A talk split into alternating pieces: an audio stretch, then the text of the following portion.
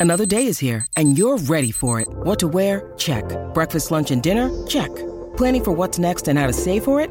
That's where Bank of America can help. For your financial to-dos, Bank of America has experts ready to help get you closer to your goals. Get started at one of our local financial centers or 24-7 in our mobile banking app. Find a location near you at bankofamerica.com slash talk to us. What would you like the power to do? Mobile banking requires downloading the app and is only available for select devices. Message and data rates may apply. Bank of America and a member FDIC. This is Football Social Daily.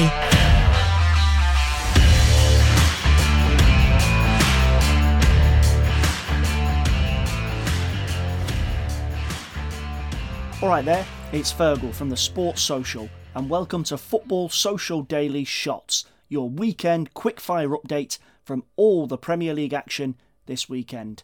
And despite the reduced schedule in the last 48 hours, we do still have five Premier League games on the agenda as the Premier League gears itself up for the first international break of 2022 23. And with five matches spread across two days, we have the Friday night lights shining bright for Fulham, Groundhog Day for Erling Haaland and Manchester City, and Spurs' favourite son is back as Tottenham potentially dealt the final blow to Brendan Rodgers as Leicester boss. So, Friday night is the best place to kick it off, and it was a story of two very different Friday feelings a Friday night cracker and a Friday night, cra- well, something that sounds a bit like cracker, but definitely wasn't a cracker. Aston Villa were given a royal message of support ahead of their game with Southampton as Prince William dropped Steven Gerrard a quick phone call. Bit of a strange one, and in truth, that was the most exciting thing that happened on a drab night at Villa Park. Jacob Ramsey secured a big win for Gerrard, but it's fair to say, as Friday nights go, this was certainly a bit of a quiet one. However, fans of Friday festivity never fear, as there was a hell of a party at the City Ground. Steve Cooper's attempts to fit two dozen new players into his team continues to go as badly as expected, and it was the Cottagers that romped home in the East Midlands. Taiwo Awoniyi knocked himself in another lucky goal for Forest, but the visitors showed more steel than thatched roof as they secured the win. Tosin Adarabioyo powered them back level on the night before a pair of crackers, Palhinha and Harrison Reed, ensuring a superb three points and push Fulham up to sixth in the table. So that's Friday wrapped up. Moving on to Saturday, and 13 goals in three games means it was a miniature Saturday but packed with a punch. Erling Haaland got his obligatory goal. We're all used to that now. Manchester City cruising on to three points with a 3 0 win over Wolves. Now, the Nordic Meat Shield continues in his superhuman ways, but there was also space for a timely performance from Jack Grealish. A goal after just 50 seconds meant the Wolves fans were more in love with him than ever, and despite escaping a near decapitation from Nathan Collins, he was full of positivity at full time. You know, it was a long time coming actually. Um, obviously, I haven't scored since, I don't know when it was, the West Ham game at the back end of last season. So, um, you know, it was just nice to get off the mark for this season and, and to do it so early and obviously get the three points. You know, a difficult place to come against a top, top team as well. You know, I think they are so un, underrated, this, this Wolves team, and they're showing it at points in the second half, so uh, it's a great result for us. There's been a, a lot of questions around you this week. Do you think you've answered them today?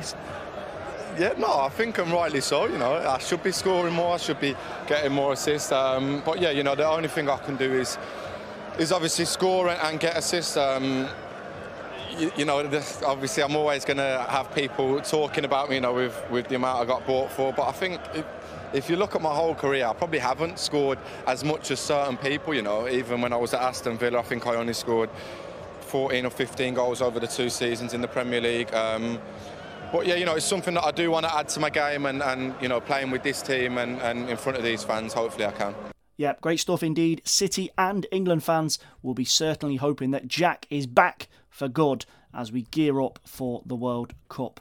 Moving on to the three o'clocker, Eddie Howe managed a Superman costume change at St James's Park, and that was the big talking point as the former Bournemouth boss welcomed the Cherries to Tyneside. Newcastle did give the woodwork a rattle, and Neto did brilliantly to keep the ball out of his netto. Yes, that's a good joke. I've been working on that one. Neto, keeping the ball out of his netto. I'm delighted with that one. But don't take your chances, and the Premier League never fails to punish you. Philip Billing prodded Bournemouth in front, and despite Alexander Isak's first home goal eventually sealing a point for Newcastle, a frustrated Howe felt his side deserved more.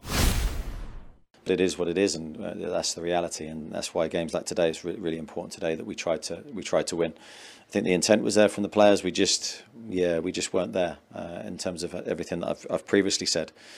Um, the pleasing thing when you don't play well is that you don't lose, and, and, you know we showed character today to come from a goal down against a very stubborn team that put a lot of men behind the ball and congested space. But we have to be better at unpicking that lock, and um, yeah, we didn't. And moving on to the final game, if it was a lack of goals in Newcastle, there was floods of them at the King Power. Spurs managed six past the Foxes as their own prodigal son sealed an emphatic return to form. Right foot, left foot, and a delicate chip means the South Koreans' dry spell was over inside 13 minutes. Brilliant stuff from Son, and brilliant stuff if you've got him in your fantasy team. But someone who wasn't happy with that is Brendan Rodgers. Leicester remain rooted to the bottom of the table, and despite Rodgers vowing to fight on, the former Liverpool coach looks certain to be out the door before October calls. And that's it for today's edition of Shots. I'll be back later with a full weekend review show. Pete Hall and Mark Critchley on Sunday duty. Seven games in total to look back on as Arsenal take on Brentford and the David Moyes derby. West Ham go to Everton. Thanks so much for listening, and we'll catch you again very, very soon. Football Social Daily. Subscribe to the podcast now so you never miss an episode.